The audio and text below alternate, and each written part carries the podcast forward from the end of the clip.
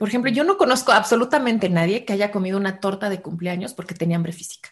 O sea, así como que no, pues comemos una torta de cumpleaños porque es, queremos celebrar, queremos gozar, obvio, ¿no?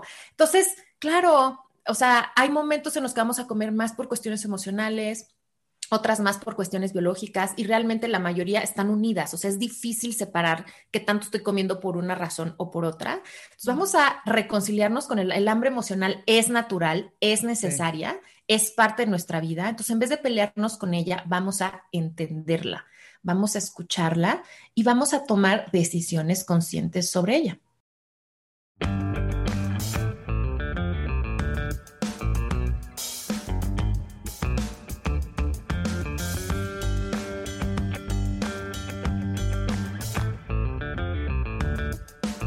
Soy Mónica Morriverón y esto es Despega Podcast, un espacio para tener conversaciones curiosas con mentes que piensan fuera de lo convencional, personas con proyectos de vida interesantes, profesionales que han apostado por lo que pocos se atreven.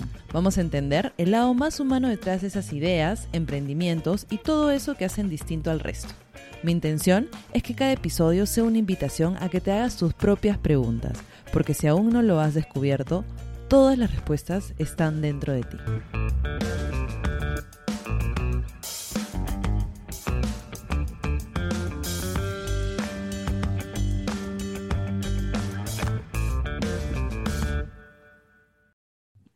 Bienvenidos a este nuevo episodio de Despega Podcast. Hoy em, estoy bastante emocionada porque tengo a una invitada que tiene varias características particulares para este episodio. El primero es que es mi primera eh, invitada internacional. Eh, todos mis invitados han sido peruanos, esta vez eh, mi invitada es mexicana, así que eso, eso ya la hace especial.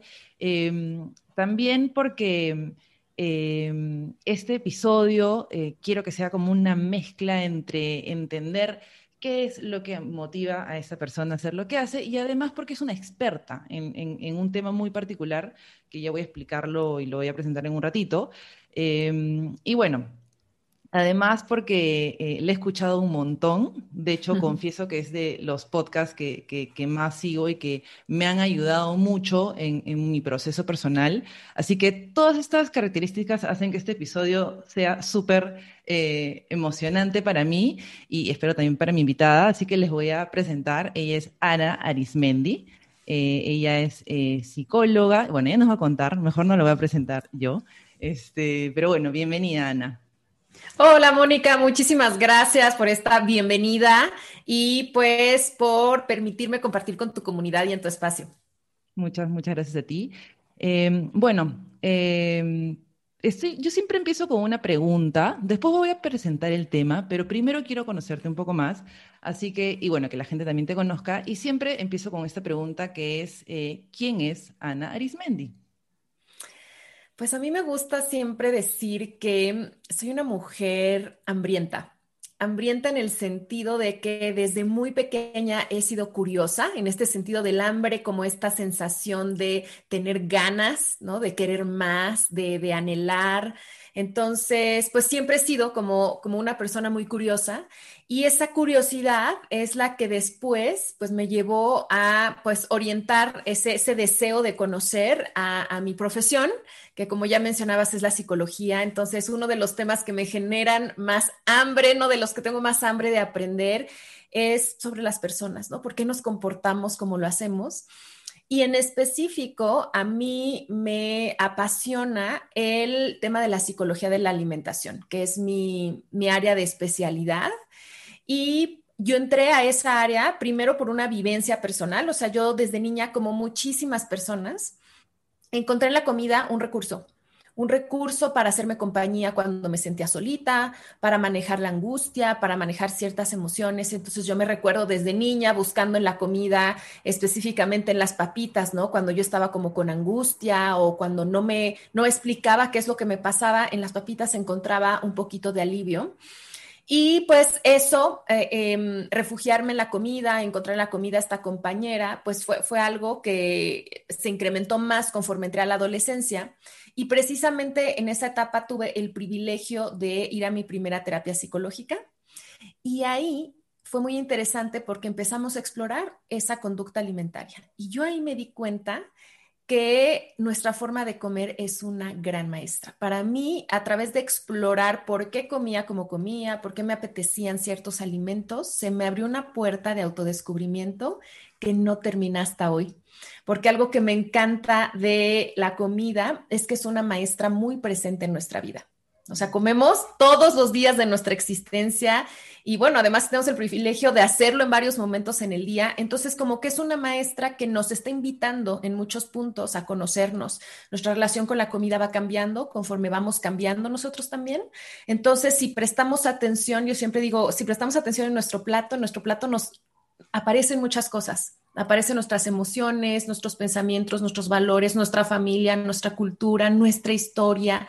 Entonces nos abre una puerta maravillosa. Entonces, bueno, a partir de ahí empezó este viaje apasionante de pues comprender qué es lo que nos lleva a las personas a comer como comemos y pues es una exploración fascinante. Entonces, bueno, pues en la parte profesional soy psicóloga, soy psicoterapeuta, soy directora del Instituto de Psicología de la Alimentación y como decías, pues tengo un podcast ya desde hace cinco años que se llama ¿De qué tiene hambre tu vida?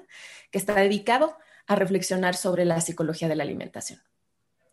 Me encanta, eh, me encanta porque has dicho muchas cosas con las que me identifico. Este, creo que la, yo, también, y de hecho cuando luego escuché tu podcast con este mismo nombre dije, wow, qué coincidencia, no tan coincidencia, ¿no? Que, que en realidad la alimentación en mi experiencia ha sido una maestra. Es mi maestra, sigue siendo mi maestra de vida porque no es algo que, es una relación que establecí desde que nací y que la voy a tener hasta el día que, que me toque estar acá eh, y creo que esas eh, etapas o esas, e, esos cambios en esta relación es, es, interesante ir abordándolos. De hecho, la segunda pregunta que, que, hago, que ya de alguna vez, que ya de alguna manera la has respondido, pero quiero eh, replantearla, es ¿qué haces, no? Para que la gente también entienda que una cosa somos, es lo que somos y otra lo que hacemos, que hay una gran diferencia ahí. Em, y bueno, me, me, creo que lo has respondido de alguna manera, pero igual te preguntaría qué es lo que realmente em, como que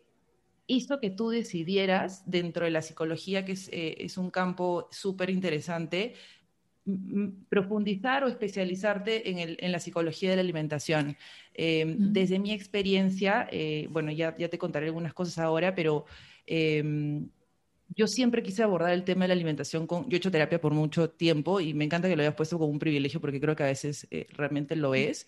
Em, y un camino de, al autoconocimiento muy, muy interesante. Entonces, yo siempre lo quise abordar, pero sentía que no, mi, o sea, mi terapeuta no, eh, no me ayudaba. Eh, entonces, cuando yo, yo empecé a escuchar tu podcast, eh, dije, bueno, hay una rama que realmente te puede ayudar a profundizar en estos temas. Me, me da curiosidad cómo es que la descubres y, y, y, cuál es tu motivación más como interna, decir, eh, en esto quiero especializarme? Pues, o sea, la motivación fue mi propia experiencia, o sea, mi propia vivencia de al explorar mi forma de comer me pareció fascinante todo lo que se abrió y dije, o sea, wow, y conforme empecé a observar mi forma de comer, eh, me empecé a dar cuenta de muchas cosas, ¿no? O sea, me di cuenta que ese era un camino para explorar mi mente, para explorar mis emociones, para explorar a mi familia, para explorar a mi cultura, para explorarme en tanto género, para explorar mi corporalidad, o sea, mil cosas, ¿no? Que se han ido abriendo. Entonces, pues me empezó como a fascinar eso. Y después me di cuenta precisamente de lo que dices, que no existía, y es que a la fecha, o sea, es algo muy nuevo, no existía una especialidad como tal. De hecho, la psicología de la alimentación es una especialidad de la psicología muy joven, que realmente los que nos dedicamos a eso la estamos haciendo hoy en día. O sea, le estamos creando, estamos, pues yo me he dado mucho a la tarea de generar un modelo teórico, un modelo de intervención, porque realmente no existe como tal. Y eso es entre complejo y al mismo tiempo fascinante, ¿no? Porque tenemos oportunidad de hacerlo y por eso pasa lo que tú dices, que yo también tuve esa vivencia, de que hay muy, muy poquitos eh, psicólogos y psicoterapeutas como entrenados en esta especialidad. Entonces, bueno, es algo que apenas se está dando y yo cuando me di cuenta que me tocaba picar piedra, pues dije, pues es lo que me toca, venga, y he estado, pues me he estado formando y sobre todo creando, ¿no? Y creando mucho también a partir de mi experiencia clínica, lo que yo voy viendo en mi propio proceso personal, en el proceso de las personas que acompaño, y es ir creando como este modelo, ¿no? Entonces, pues ya tengo un modelo creado y que se va enriqueciendo, es dinámico y pues que se traduce ya en un modelo específico eh, que aplico pues en la terapia individual, en, la terapia grupal, en talleres, que es de lo que hablo mucho también en mi podcast. Y bueno, pues así se ha ido enriqueciendo y espero que se vaya también enriqueciendo. Y pues algo también que em, en el sentido de qué hago ya quizá un poco más aterrizado a mi proyecto de, de negocio, pues también una característica y que de ahí también vino el podcast importante para mí es que yo tengo y siempre he tenido también desde niña mucha hambre de libertad. ¿no? Yo, o sea, a mí yo valoro mucho la autonomía, tener libertad de tiempo, tener libertad de ubicación, me encanta viajar, también como me gusta mucho estudiar y como esto, este, esta especialidad no existe, realmente es como que me he tenido que mover y he tenido el privilegio de hacerlo, ¿no? A diferentes puntos del mundo. Entonces yo también he montado como todo mi instituto digital, online. Entonces ha sido también una experiencia maravillosa porque también esto, el acompañamiento eh, online, también me encanta que rompe barreras y ha hecho que personas que no tenían acceso a esto, porque no existía en sus ciudades, porque tenía un costo más alto, porque no encontraban a alguien con esa especialidad, pudieran tener acceso a eso. Y eso también es algo que me fascina y que a mí me interesa mucho. O sea, ¿cómo podemos hacer más accesible el tratamiento psicológico a la gente? Sí, o sea, porque en realidad la alimentación es algo que nos conecta, o sea, todos, absolutamente. O sea, no hay nadie en este mundo que se, digamos, este, que no tenga una relación con la comida. Entonces, eh, temas a explorar, me imagino que hay miles, y qué interesante que yo creo que eso también es algo que trae la pandemia, eh, estas, estas oportunidades de hacer eh, en otros formatos, ¿no? Y bueno, hablando un poco de este tema de, todos tenemos una relación con la comida, ¿no? O sea, todos experimentamos esto porque es parte de, nuestra vida. Eh, yo, yo, quería abordar también este, este, tema un poco desde mi experiencia eh, eh, personal. Yo creo que ahí, te decía, son demasiados temas, Ana, son demasiados temas. Por algo tienes un podcast que solamente es de este tema. Em, me ha sorprendido los, los, los últimos temas eh, que, bueno, vienen un poco de, mm, relacionados con temas de sexualidad. Y entonces ya tú dices, bueno, esto es súper amplio, ¿no? Entonces voy a tratar de hacer un ejercicio de eh, síntesis o de, especificar algunas, algunos temas que me parecen interesantes. Em, pero bueno, esto, esto es una conversación que puede durar horas. Em, bueno, lo, primero es, es eh, he hecho también un ejercicio de, cómo ha sido mi relación con la comida. Eh, y yo creo que, que, mi relación, digamos, empieza a, hacerse más, digamos, mm, a, saber que existía esta relación hace más de 15 años, eh, cuando por un viaje de, estos de intercambio, em, yo subí 7 kilos por lo menos en cuatro meses. Entonces, eh, yo venía de una experiencia de, con la comida bien normal, porque siempre había sido súper flaca. O sea, yo era de esas que comen, comen, comen y nunca engordan. Entonces, em, digamos que eso fue un cambio para mí súper eh, fuerte. Yo tenía que 21, 22. Entonces, esto en realidad eh, me, empezó a conectar con algunas cosas, ¿no? Este, todavía no voy a llegar al hambre emocional porque en ese momento ni siquiera sabía que existía, pero me, creo que me empecé a vincular desde lo estético. Y tú también hablas mucho en tu podcast sobre nuestra relación de la alimentación y el cuerpo. Porque claro, de ser siempre flaca a verme un poco más, eh, o sea, con bastantes kilos de más, eh, de alguna manera empezó a revelarme temas de inseguridad, ¿no? Eh, y creo que eh, son propios también de la edad, ¿no? Yo creo que esto lo empezamos a afrontar a los, en la adolescencia, que yo no lo pasé, pero digamos que lo pasé de una, por decirlo así, de una forma un poco tardía y empecé a sentir e, estas ganas de comer impulsivas, ¿no? y, y, conocí lo que eran los atracones. Entonces, em, no he sufrido de un trastorno propiamente, pero sí creo que hay mucha gente que experimenta estas, esta insaciable eh, ¿no? ganas de comer y, que, y que viene con, mucha culpa. Eh, entonces, em, esta, primera experiencia a mí me descubrió un mundo que era eh, la cultura de las dietas, ¿no? Porque claro, quiero bajar de peso, entonces entro en un tratamiento en donde eh, básicamente lo que me di cuenta un poco era que era la misma comida para todos, para el desayuno, el almuerzo. Entonces, Me di cuenta también que tenía la facilidad de, eh, o sea, como que entrar en, una, en un momento de restricción de uno, dos, tres meses y me iba súper bien, bajaba lo que quería, porque, ¿por qué digo, por qué hablo en, en, varias, en varios momentos? Porque desde ese momento nunca llegué a bajar lo que quise bajar y se empezó el rebote, ¿no? O sea, de bajar restricciones, comer nuevamente. No, no soy un caso aislado, creo que muchas mujeres, por decirlo mujeres, porque en realidad hombres también pasan por esto, eh, pero en tu experiencia, en lo que, en lo que tú has visto eh, y lo que sigues viendo, ¿qué es lo que está detrás de estos comportamientos impulsivos o como, sí, donde, no hay, donde hay un descontrol, ¿no? Asociado, asociado con, con, creo, esta, e, esta sensación de no querer tener hambre. No sé si, si la has experimentado claro. y tener que llenarte. Entonces. Sí. Bueno, yo creo que en el origen hay, hay dos, ¿no? Eh, no podemos como que decir como que hay una cosa que lo, que lo origina, pero yo lo partiría en dos. O sea, hay factores que son personales o individuales y factores que son sociales y colectivos. Entonces, en, los factores individuales y personales, em, pues a ver, nosotros aprendimos desde el momento de nuestro nacimiento, o sea, cómo se genera nuestra relación psicológica con la comida.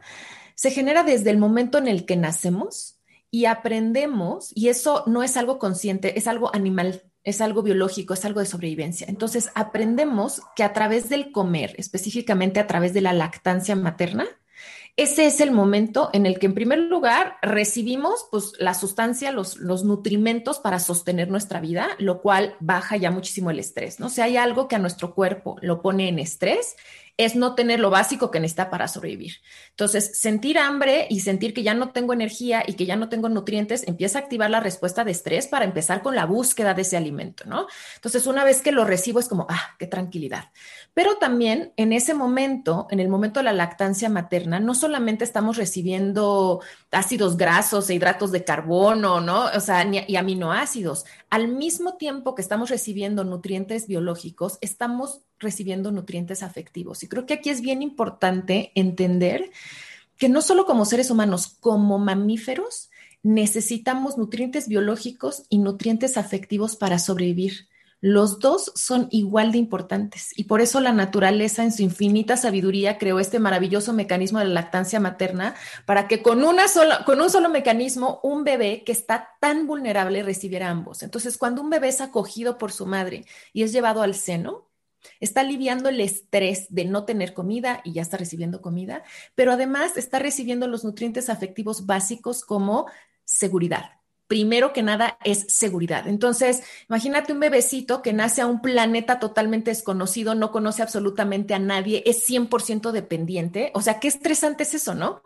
Entonces, en el momento en el que alguien lo acoge y lo atiende, le está diciendo, tranquilo, quédate seguro, porque tus necesidades son cubiertas, yo estoy aquí para ti, me estoy sintonizando, entiendo cuando necesitas algo, ven. Entonces, primero da seguridad. Recordar también que el cuerpo de la madre es el único lugar que un bebé conoce en este mundo. Entonces representa su único lugar seguro. Entonces, este comer, el acto de comer, es el acto donde el bebé se vincula nuevamente con la mamá porque es el acto en el que vuelve a juntar su cuerpo. De hecho, es bien profundo porque una parte del cuerpo de la mamá se introduce en el cuerpo del bebé y nuevamente físicamente vuelven a estar unidos como cuando estaban dentro del útero materno. Entonces el bebé se tranquiliza y dice, wow, o sea, regreso a mi lugar seguro, reconozco esta voz, el latido de este corazón, este calorcito. Entonces esto me es familiar, me da seguridad, me da también amor, que es otro nutriente básico que necesitamos, pertenencia. Somos mamíferos gregarios, para no sobrevivir necesitamos estar en grupo. Entonces cuando alguien más me acoge y me dice, no estás solito, aquí estás, no estás solita, eres parte de una familia, entonces, a eso también me da tranquilidad. Obtengo también el nutriente básico del placer. Entonces, comer, cuando nosotros comemos se segrega un torrente de neuroquímicos como endorfina, serotonina, oxitocina, vasopresina, dopamina, que en pocas palabras lo que hacen es regular nuestro estado de ánimo, relajarnos y hacernos sentir seguros. Entonces, comer se siente bien y se debe de sentir bien. Y eso también permite nuestra realización, que eso es muy importante y ese también es un nutriente básico. Es decir, si yo estoy obteniendo los nutrientes biológicos y afectivos que necesito, eso me permite realizarme, es decir, desde que mi cuerpo crezca como tiene que crecer, pero que yo también empiece a aprender, que empiece a tener la seguridad emocional para irme separando de mi madre, para ir desarrollando habilidades, para hacerme independiente. Entonces, desde el punto de vista individual, desde ese momento muy, muy, muy primario de nuestra vida, vamos asociando que el comer es una fuente de nutrición emocional. Y por eso es muy natural que más adelante en nuestra vida, cada vez que nos haga falta seguridad, que nos haga falta pertenencia, amor, placer o realización, vamos a ir a ese primer recurso que aprendimos y es algo automático que ni siquiera pensamos. Por eso en momentos, y es bien bonito el ejemplo que tú nos das, porque en momentos donde todos esos nutrientes cambian o no sabemos cómo obtenerlos, vamos a la comida. Por ejemplo, un viaje. Un viaje puede ser algo muy bonito y muy esperado, pero nos saca de nuestra zona conocida. De pronto estamos en otra ciudad, en otro país, ya no estamos con la gente con la que siempre convivimos, nos tenemos que exponer a situaciones diferentes, tenemos que resolver ciertas cosas. Entonces, pues es muy natural que en situaciones así sintamos miedo, nos sintamos de pronto solitas, no sepamos qué hacer, tengamos un poco de angustia y a dónde vamos a recurrir, pues a la comida. Entonces, por un lado, está este factor individual en el que hemos ido aprendiendo a que la comida es un recurso. Y sabes que sí es, pero parte de nuestro crecer hacia la adultez es comprender que no es el único mm. y que no siempre es el mejor o el más apropiado, ¿no? La idea sería ir aprendiendo otros recursos para decir, bueno, podría comer, pero también podría hacer otras cosas. hay, hay factores individuales como este, el aprendizaje, factores individuales, a veces experiencias traumáticas, sobre todo las relacionadas con nuestro cuerpo. Eso pueden generar eh, cierto cambio en en cómo nuestro cuerpo responde ante la comida. A veces, o sea, las experiencias de trauma también pueden estar muy relacionadas con nuestra relación con la comida. Entonces, eso por un lado. Pero luego están también los factores sociales.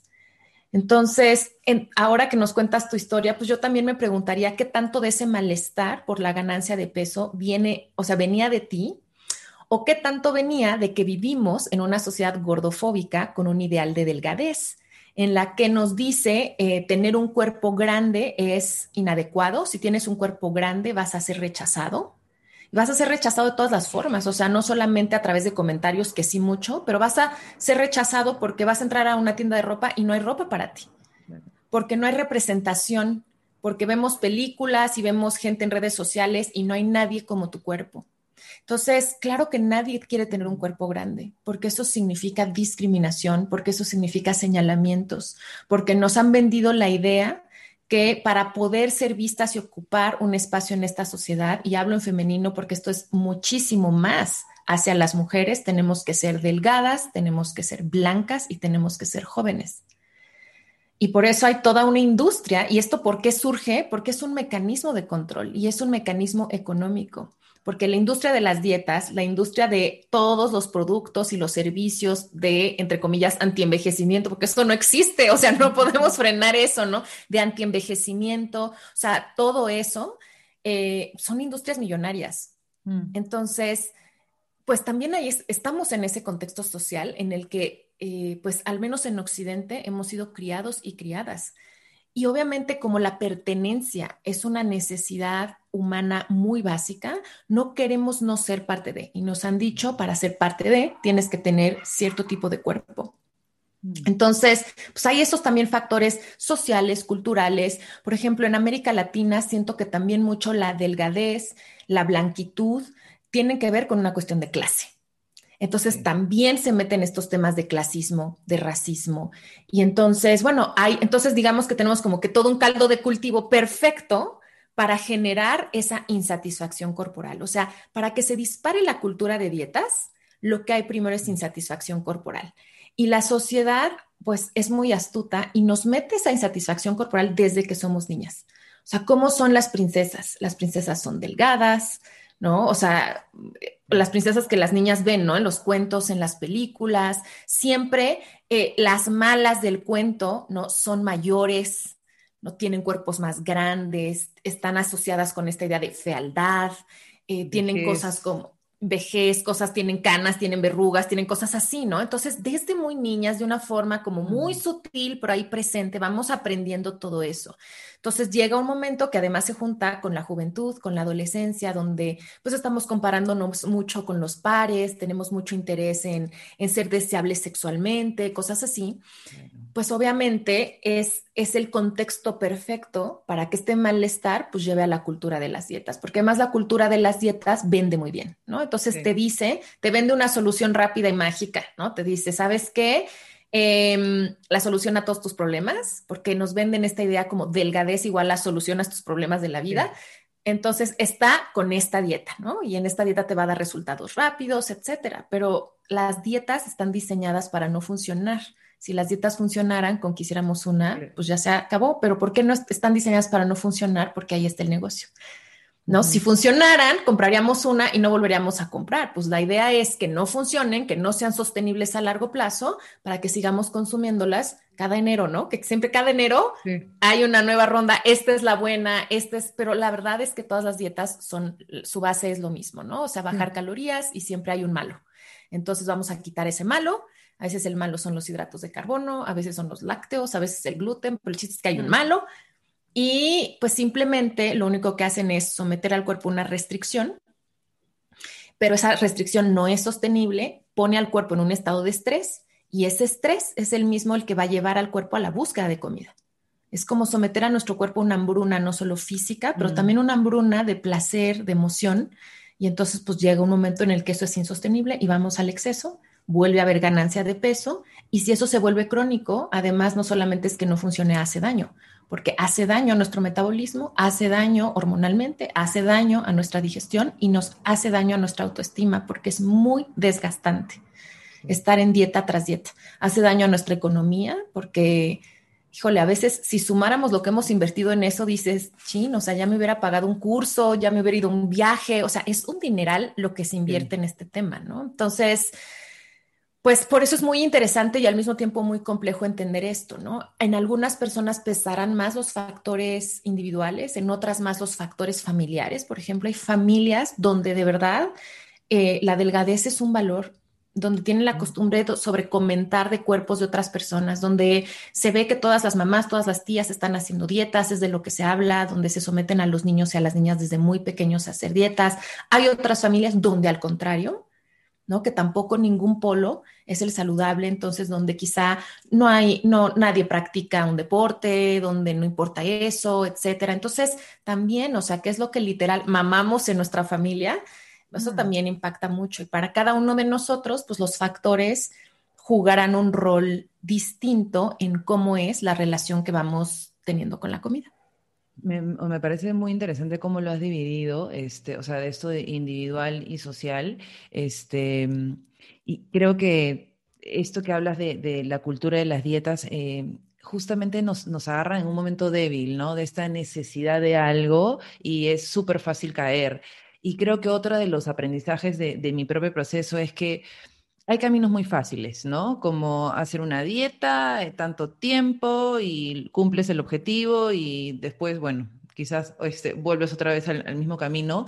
Em, en mi caso, el, digamos, el, proceso más lento, pero con mejores resultados, ha sido más esta búsqueda eh, de entender de dónde vienen ciertos comportamientos, ¿no?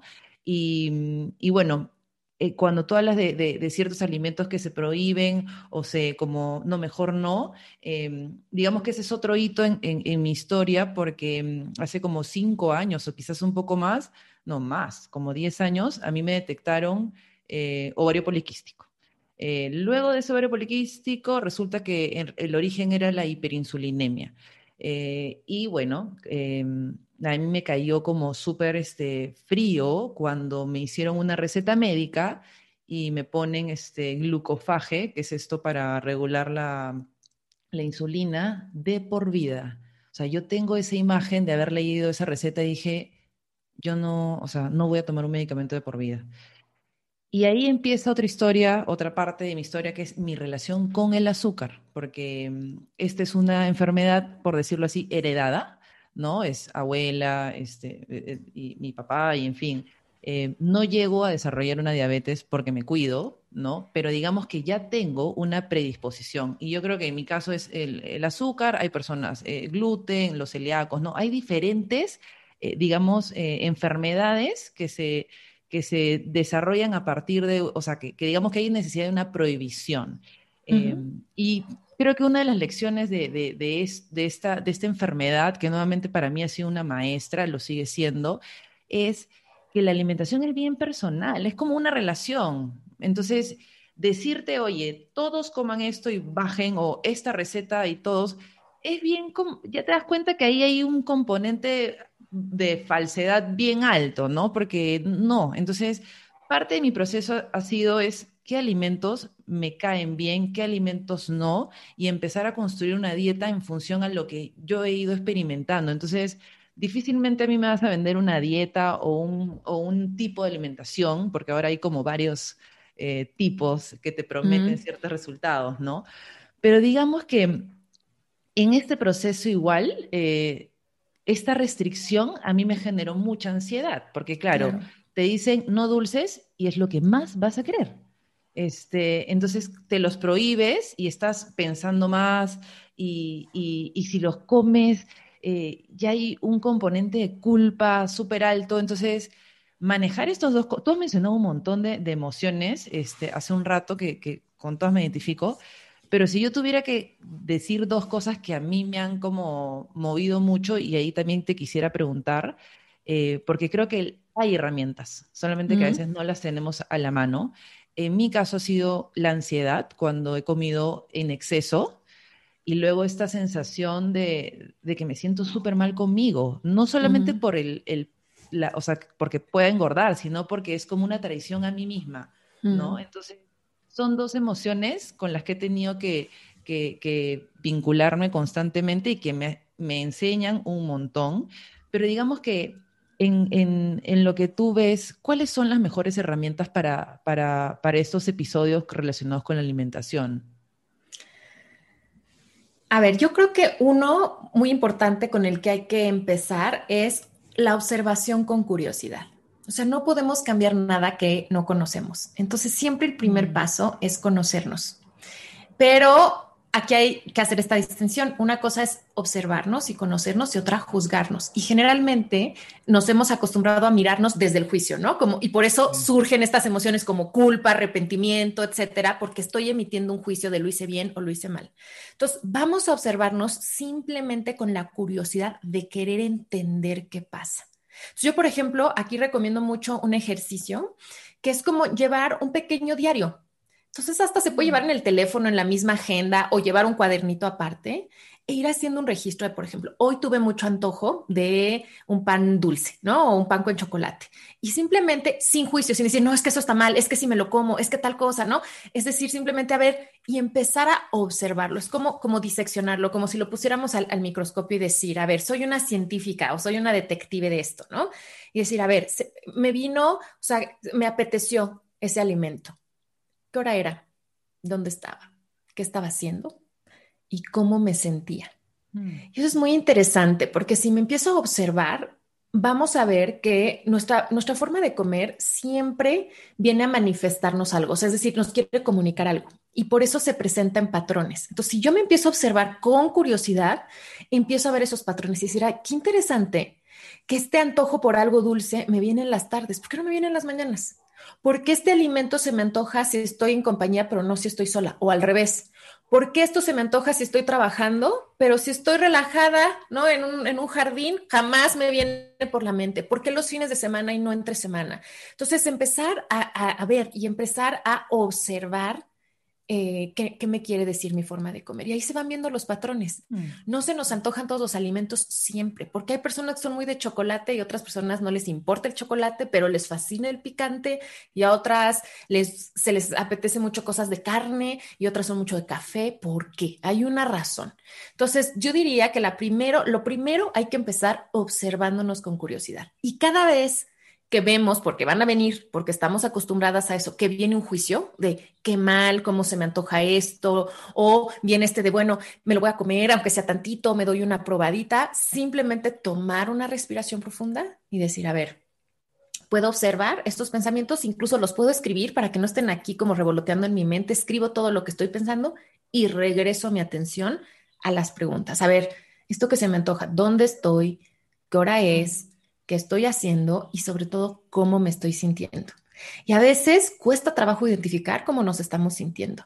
Pero si vamos, y si no los identificar, no los identificar, no, no, me, no me clavo con eso. A la, la, que sigue, a la que sigue, pero ir haciendo el ejercicio y vamos viendo también que en general nuestras conductas alimentarias están asociadas a una emoción. Tú ya lo decías, ansiedad. O sea, esa ansiedad no es, hay personas que es soledad, hay personas que es tristeza, hay personas que es angustia, hay personas que es alegría. ¿eh? O sea, también esas emociones como alegría, como compañía, a veces también están muy asociadas con la comida, ¿no? Personas que dicen, es que yo no puedo estar con un amigo en una reunión sin beber. O sea, ¿cómo no voy a beber? ¿No? Entonces está como asociado. Entonces, ir viendo con qué emociones estoy asociando.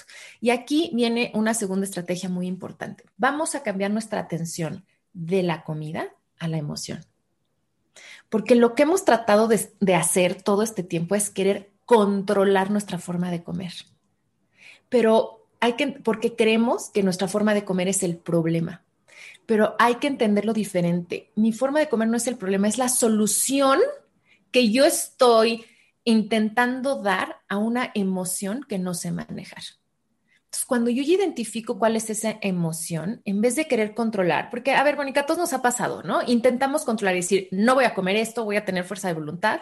Y lo único que pasa, control siempre, siempre va a llevar después a exceso o a rebeldía. Mm.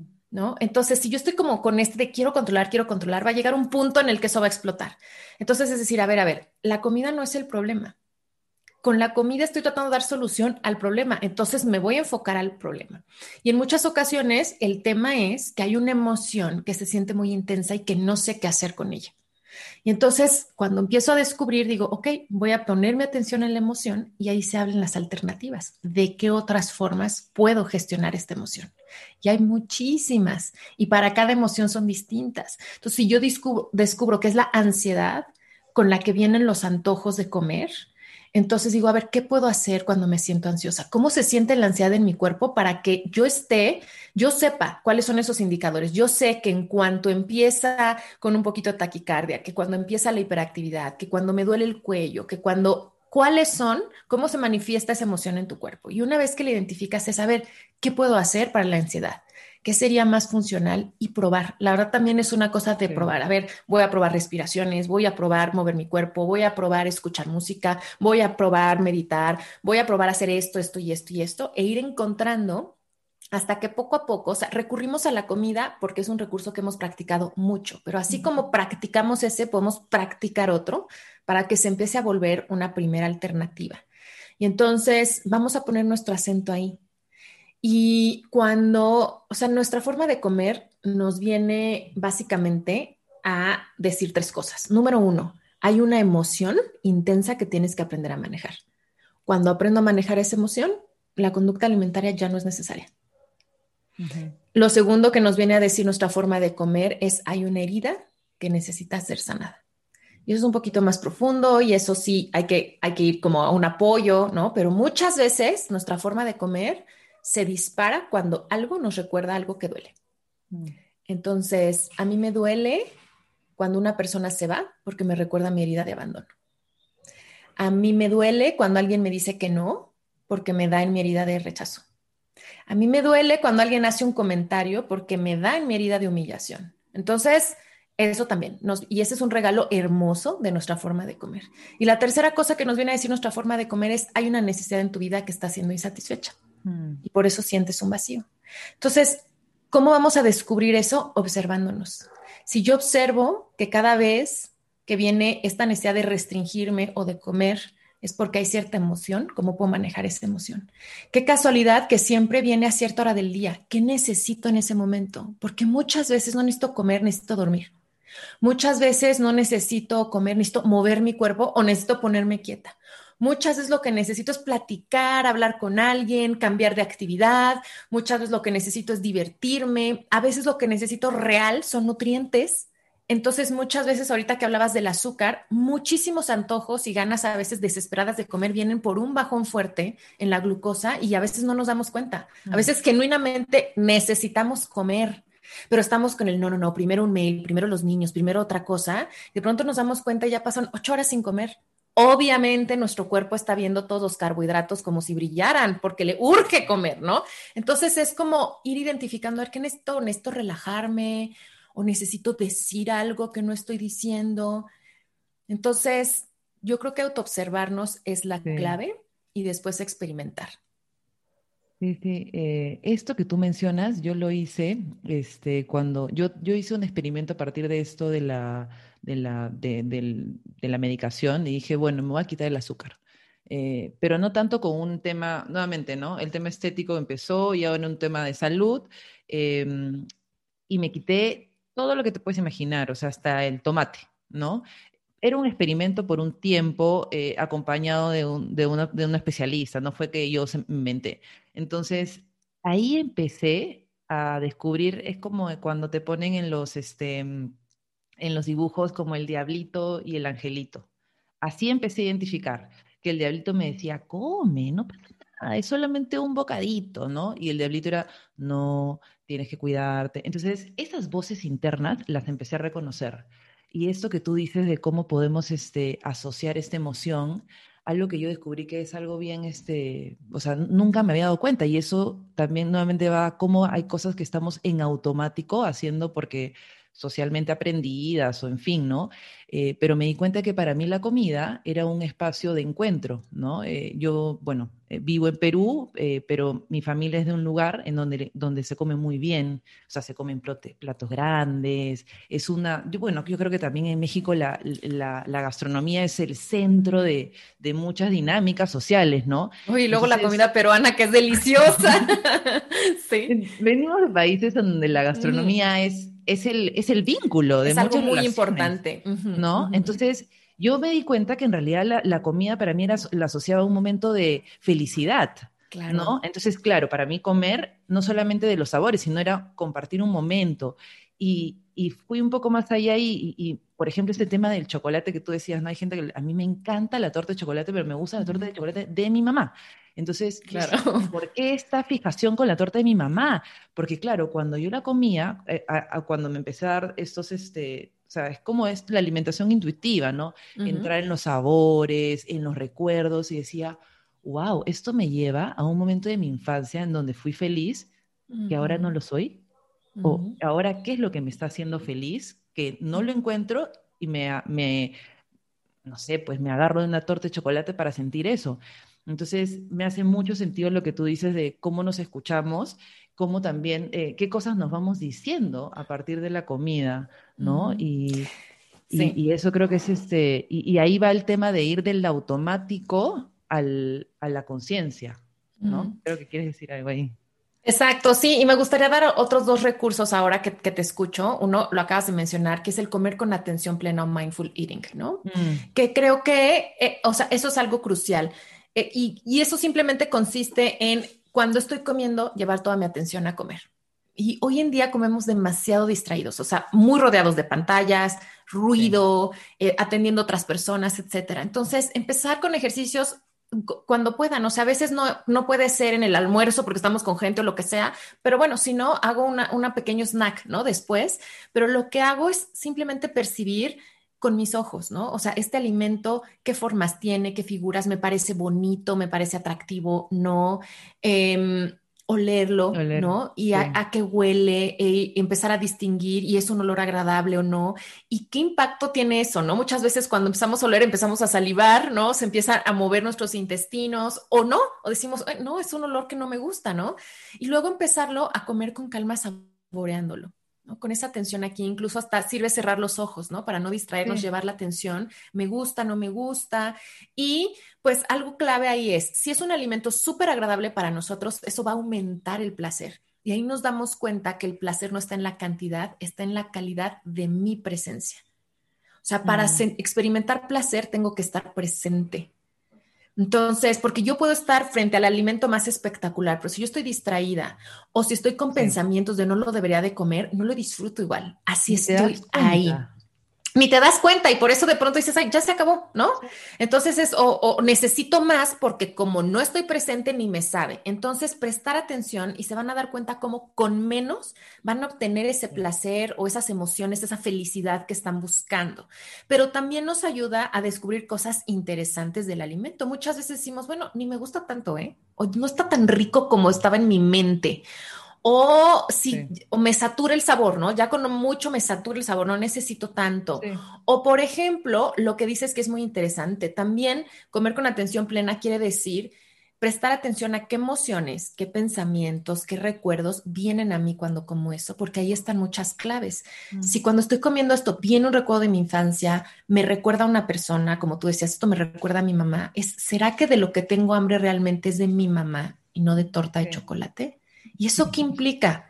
¿Cómo puedo estar más cercana a mi mamá? Y quizá no es uno hablarle por teléfono a mi mamá, puede ser, pero la otra es necesito como lo que una mamá representa, tal vez cuidado, comprensión, no cariño. Entonces, a decir, ah, bueno, estoy necesitando eso, ¿cómo me lo puedo dar de otras formas? Porque lo que es maravilloso es que como personas adultas que somos, ahora podemos elegir. Cuando éramos niños, cuando éramos adolescentes, no podíamos elegir. Por eso tomamos el recurso que teníamos a la mano y que conocíamos que era comer. Pero hoy de adultos tenemos esa libertad, vamos a usarla. Entonces, decir, una opción es comer, pero hay otras. O sea, ¿cuál sería la mejor? Si esto mm. me lleva a un lugar, por ejemplo, me recuerda a unas vacaciones, ¿será que necesito relajarme? ¿Será que necesito disfrutar un poquito más? O sea, ¿qué necesito? Entonces, empezar a hacernos, por eso yo uso mucho esta pregunta en mi trabajo de qué tienes hambre. A ver, ¿de qué tengo hambre realmente? Porque en muchas ocasiones no tengo hambre del alimento, tengo hambre de lo que el alimento representa, tengo hambre de las sensaciones y emociones que el alimento produce en mí. Yo siempre digo, hay que prestar atención hasta en las características, por eso comer con atención plena sirve, porque si a mí me llama la atención algo suave, ¿será que necesito más suavidad en mi vida? ¿Será que estoy yendo con mucha dureza y vamos rápido todo? Ah, o sea, ¿será que necesito, ay, como bajar el ritmo, suavidad, algo así suavecito? Si, si, necesito algo, por ejemplo, fácil de digerir, por ejemplo, a veces hasta da pereza masticar, ¿no? Como quiero algo líquido, algo sencillo. ¿Será que necesito en mi vida algo así, como más ligero, como más fluido? Entonces, si, si, si me apetece dulce, ¿Será dónde, dónde necesito aplicar más dulzura en mi vida? Si necesito picante, ¿dónde necesito más sabor? ¿No? Como, como más así, más especiadito en mi vida, ¿no? ¿Dónde le falta fueguito a mi existencia? Entonces, los alimentos siempre nos están diciendo algo si les prestamos atención. Y lo segundo que quería decir es sobre, creo que una super estrategia es el reconciliarnos con el comer emocional. Creo que desafortunadamente se ha como contextualizado, como que al hambre emocional siempre se le pone una connotación negativa, ¿no? Como mm. no deberías de comer por emociones, aguántate, ¿no? Solamente tienes permiso de comer si es hambre física. Pero eso es incorrecto, incluso es biológicamente incorrecto. Eso es ir contra nuestra naturaleza, porque el acto de comer, y eso no solo en los seres humanos, en los mamíferos, nosotros somos parte de ese grupo. Entonces, para nosotros el acto de comer tiene tres funciones y las tres están unidas, no se pueden separar. O sea, comemos para obtener nutrientes como una cuestión biológica, pero comemos también para regular nuestras emociones. Si no fuera así, ¿por qué cuando comemos viene esta secreción de neurotransmisores que nos relajan? ¿No? Entonces es como necesitamos, sobre todo cuando estamos en altos niveles de actividad y de estrés, de cosas que nos ayuden a relajarnos. Y la comida es una de ellas. Entonces, comer produce emociones, es inevitable. Y lo tercero es que comemos como un acto de cohesión social. Incluso los animales lo hacen porque para los animales cazar, o sea, es algo que necesitan hacer en grupo, porque si no, no lo logran. Entonces, el acto de ir por el alimento o de recolectar el alimento y después comerlo en grupo es parte de su sobrevivencia. Y para los seres humanos también. O sea, nosotros necesitamos estar en interdependencia para poder cubrir nuestras necesidades básicas y por eso comer es un acto comunitario. Entonces, como quererlo separar no funciona y nada más genera mucha culpa. Entonces, es 100% válido comer por cuestiones emocionales. Nada más hay que ser consciente de eso. Por ejemplo, yo no conozco absolutamente nadie que haya comido una torta de cumpleaños porque tenía hambre física. O sea, así como que no, pues comemos una torta de cumpleaños porque es, queremos celebrar, queremos gozar, obvio, ¿no? Entonces, claro, o sea, hay momentos en los que vamos a comer más por cuestiones emocionales, otras más por cuestiones biológicas y realmente la mayoría están unidas, o sea, es difícil separar qué tanto estoy comiendo por una razón o por otra. Entonces vamos a reconciliarnos con el, el hambre emocional, es natural, es necesaria, es parte de nuestra vida, entonces en vez de pelearnos con ella, vamos a entenderla, vamos a escucharla y vamos a tomar decisiones conscientes sobre ella. Sí, no, me encanta lo que has dicho porque es o sea, es, fin, o sea, es, mucho de lo que yo he aprendido gracias a la alimentación. O sea, esta, este mundo emocional que muchas veces, o sea, no nos enseñan a sentir, ¿no? A veces nos, incluso nos dicen eh, la tristeza, el miedo, esas cosas no se sienten, ¿no? Entonces, justamente por no querer sentirlas, es que a veces nos apoyamos en la comida para evitarlas, ¿no? Entonces, me hace mucho sentido y de hecho, em, creo que cuando, hay, un, hay un capítulo que tú, tú le dedicas, que, es, como también lo describía, esta, la alimentación como maestra, ¿no? Eh, mira, yo ahorita estoy de viaje y, justamente creo que en, otros momentos ¿no? Eh, me hubiera, hubiera, dicho, no estoy comiendo como podría porque no estoy en mi casa, este, estoy más expuesta a, comer con gente, no estoy comiendo tan sano ya creo que me he liberado mucho de eso. Es un proceso muy largo. Eh, por eso yo siempre que hablo de la alimentación invito a que la gente em, entienda qué es lo que realmente le está pasando adentro. Porque son muchas cosas afuera lo que, lo que suceden, pero en realidad nos están pasando más como, como adentro, ¿no? Entonces, ver la alimentación como esta maestra yo creo que es, te, abre un mundo que, que, muchas veces no, no, los hemos explorado porque estamos comiendo en automático. Y, y bueno, para, para cerrar un poco la idea de la, em, de, la, de la, alimentación como esta maestra, no sé si nos puedes contar, porque en, en ese episodio tú defines como dos tipos de maestra, o sea, de, de la, la, la, maestra de anhelos y la maestra de heridas. Eh, yo creo que es da para, no, por algo hiciste un podcast, pero si nos puedes como que eh, contar un poquito estas, estas, estas dos formas de ver la alimentación. Sí, creo que en muchas ocasiones, a ver, como que hay dos cosas que nos viene a enseñar nuestra forma de comer. O sea, una, a identificar qué es aquello de lo que tenemos hambre en el sentido, que es aquello de lo que tenemos ganas, que anhelamos, aquello que nos va a llevar a nuestra autorrealización. Entonces, justo al inicio del programa, ¿no? Cuando yo me presentaba, es si nos reconciliamos con el hambre, porque tú bien decías, mucha gente le tiene miedo al hambre, ¿no? Porque asocia el hambre con el hambre me va a llevar al exceso, me va a llevar a engordar, me va a llevar a enfermarme, me va a llevar a mil cosas, ¿no? Pero sentir hambre es signo de salud. Mm. Porque sentir hambre quiere decir que todo nuestro sistema, nuestra mente, nuestras emociones y nuestro cuerpo está bien sintonizado para que cada vez que algo nos falta, nos avisa. Y esa es una gran, o sea, el hambre es esta sensación de vacío que nos avisa que algo nos falta, que algo nos falta a nivel físico, a nivel mental, a nivel emocional o en algún aspecto de nuestra vida. Entonces, darnos permiso de sentir hambre es como tomar una brújula y el hambre nos dice hacia acá. Hacia acá tienes que dirigirte porque esto es lo que anhelas, esto es lo que deseas. Por eso es bien poderosa esta pregunta, ¿de qué tiene hambre mi vida? Porque cuando yo logro definirlo, eso me da la brújula. Es, tengo hambre, por ejemplo, de conocimiento, tengo hambre de nuevos amigos, tengo hambre de viajar, a veces tengo hambre de quietud, tengo hambre de gozar el momento presente. Entonces, si conectamos con esas hambres, nos van a conectar con nuestra misión de vida, nuestra autorrealización. Y eso es bien profundo. Me encanta lo que dijiste antes de nuestra forma de comer es una invitación a explorar nuestro mundo interior. Entonces, regresar hacia adentro. Vamos a, dejar descansar el mirar hacia afuera para que nos digan que, así de, a ver, ¿cuál es la dieta? ¿Qué dice la...? No, no, no, vamos hacia adentro, ¿no? Entonces, nuestras hambres nos llevan a nuestra autorrealización. Ese es un, un primer aprendizaje. Pero uno segundo es que también nuestras hambres nos invitan a identificar y sanar heridas. Entonces, muchas veces tenemos esta sensación de vacío, de que algo falta, pero ese vacío es provocado por una herida. Entonces, muchas veces, literalmente, y muchas de estas heridas vienen de la infancia, nos quedamos con hambre.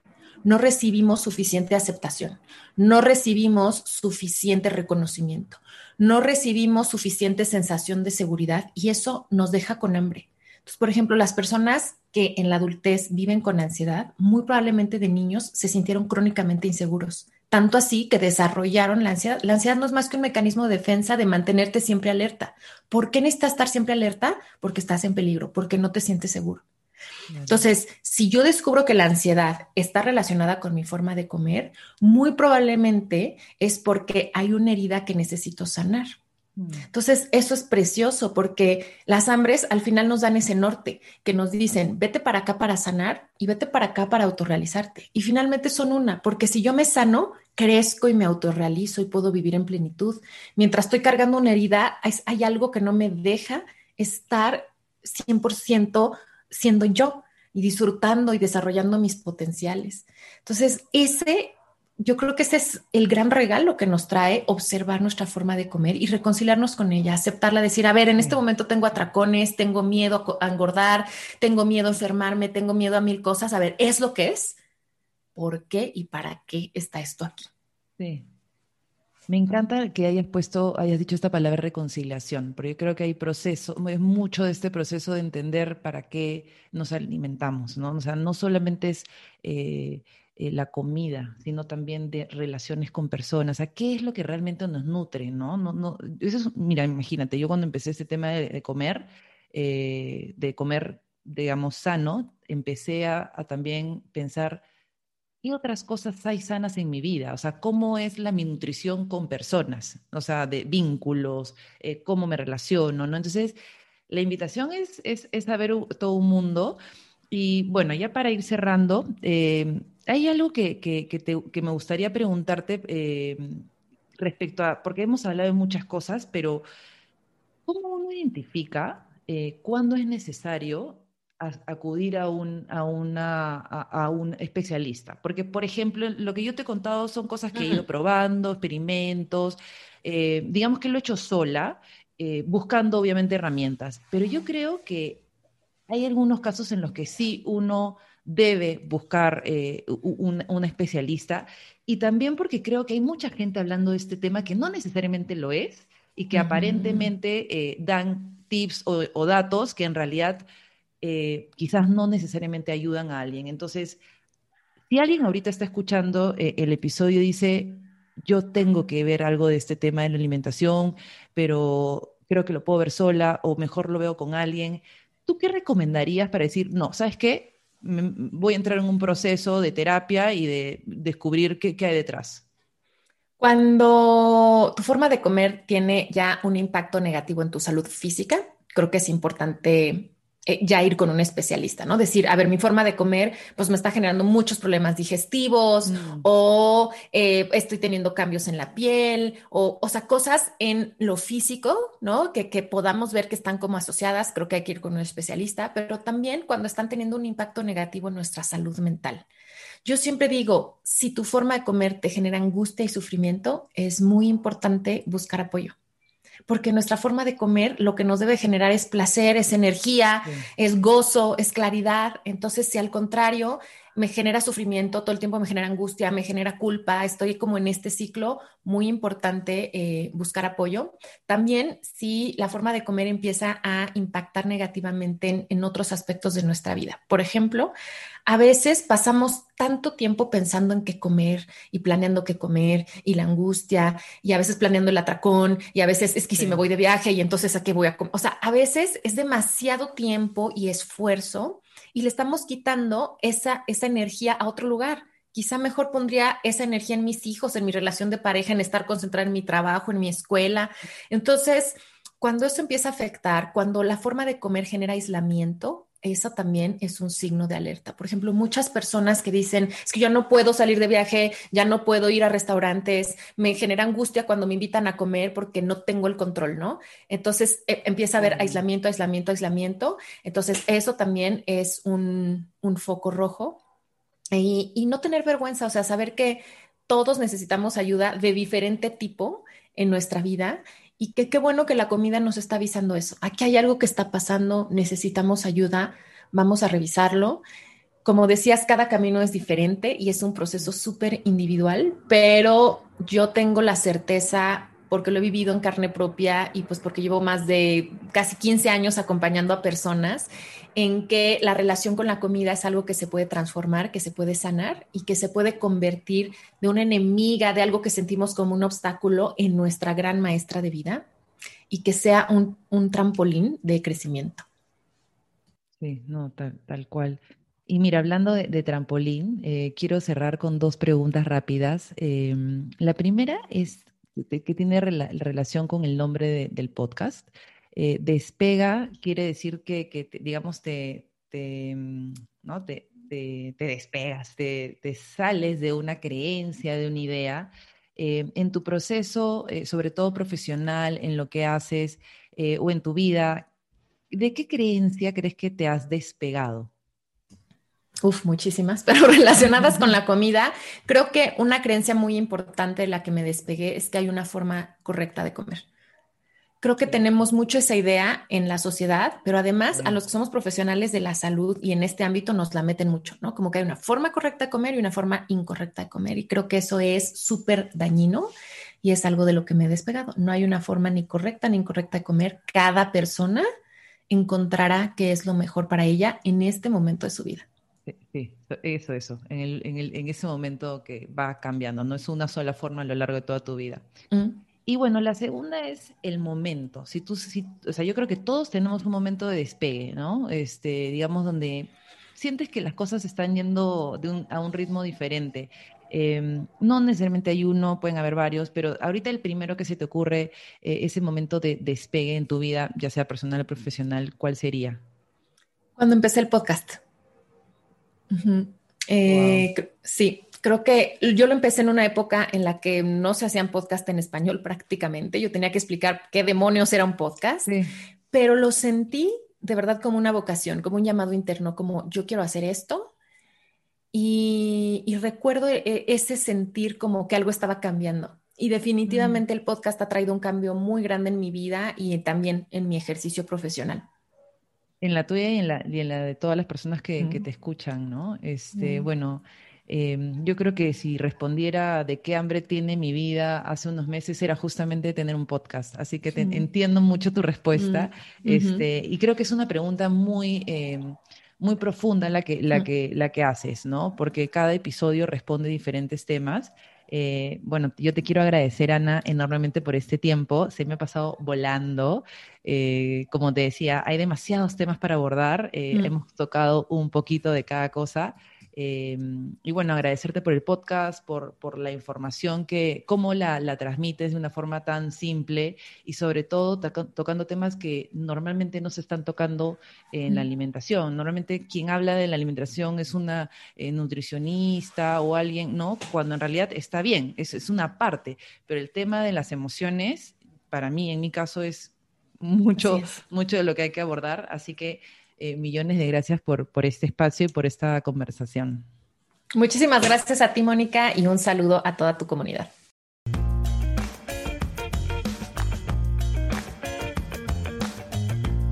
Si algo de lo que escuchaste en este episodio resonó contigo, compártelo con alguien que necesite escucharlo y hagamos que este mensaje llegue a más personas. Para enterarte cuando hay un nuevo episodio, suscríbete totalmente gratis a Spotify o Apple Podcast. También puedes seguirnos en el Instagram arroba despegapodcast para ver la pregunta y reflexiones que nos regala cada episodio. Nos escuchamos el próximo lunes. Buen inicio de semana.